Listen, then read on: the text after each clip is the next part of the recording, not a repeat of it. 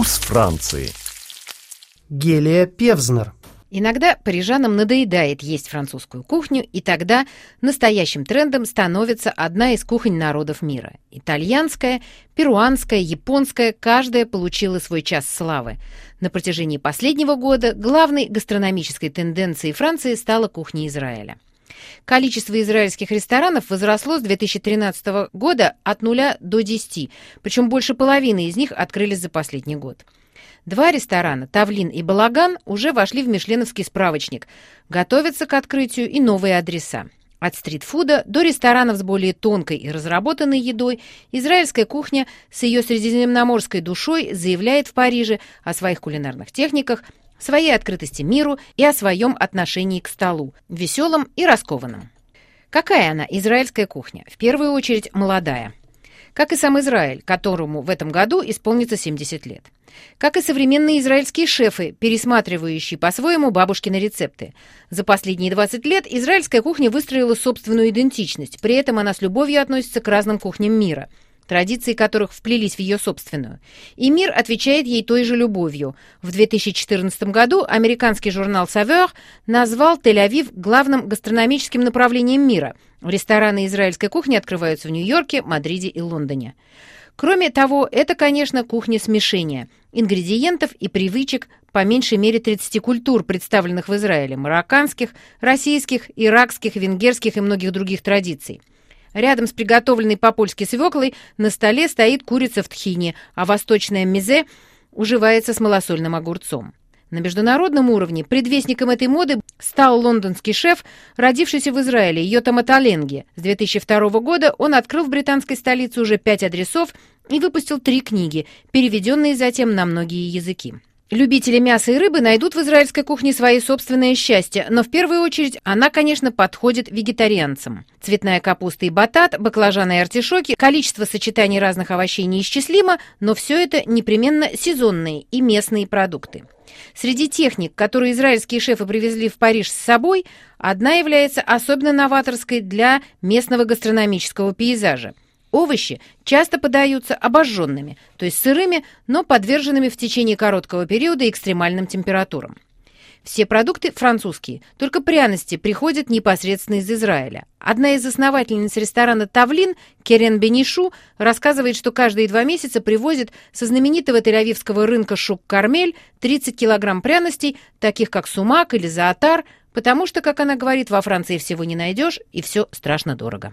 Вина, как рассказывает специалист по культурной истории израильских вин Мирей Исраэль Ланг, далеко не всегда кошерные в парижских ресторанах. Но в погребах всегда найдется несколько кошерных бутылок, в частности, в ресторане «Мизнон». Среди лучших вин виноградное хозяйство «Костель», говорит она, и в частности их винная серия «Ляви». В парижских ресторанах можно также практически всегда найти гамля, вино голландских высот – Слава израильских вин начала расти после того, как одно из вин получило по шкале Паркера отметку, превосходящую 90 баллов. А в 2016 году американский журнал Wine Spectator полностью посвятил один из своих номеров израильским виноградникам. Ну а что же в Париже? Париж давно знаком с еврейской кухней, но не с израильской, а с гастрономической точки зрения это не одно и то же. Нет, израильская кухня состоит не из одного фалафеля с улицы Розье, и ее продукты совершенно не обязательно кошерные. Единственным исключением является мизнон. Уровень кашрута во Франции гораздо выше, чем в других странах, рассказывает автор книги «Париж-Тель-Авив» Хлоя Саада – так что Мизнон не смог получить печать кашрута из-за того, что его знаменитый рецепт включает цветную капусту, которая готовится целиком. Но все правила соблюдаются. Основатель ресторана «Балаган» Оливье Бон, который вместе с двумя одноклассниками несколько лет назад основал ательерную группу Experimental Group, считает, что Париж был готов к новой тенденции. Еще раньше существовала мода на средиземноморскую кухню. Европейцы начали осваивать кухни, которые до этого они знали не очень хорошо. Причиной тому, скорее всего, гораздо большее население – существовала и настоящая волна кухни Ближнего Востока. А еще во Франции всегда была кухня с близкими вкусами и ароматами. Марокканская, ливанская. И не надо забывать, что израильская кухня впитала в себя кухни стольких народов. Мы находим в ней ароматы и ингредиенты всей Европы.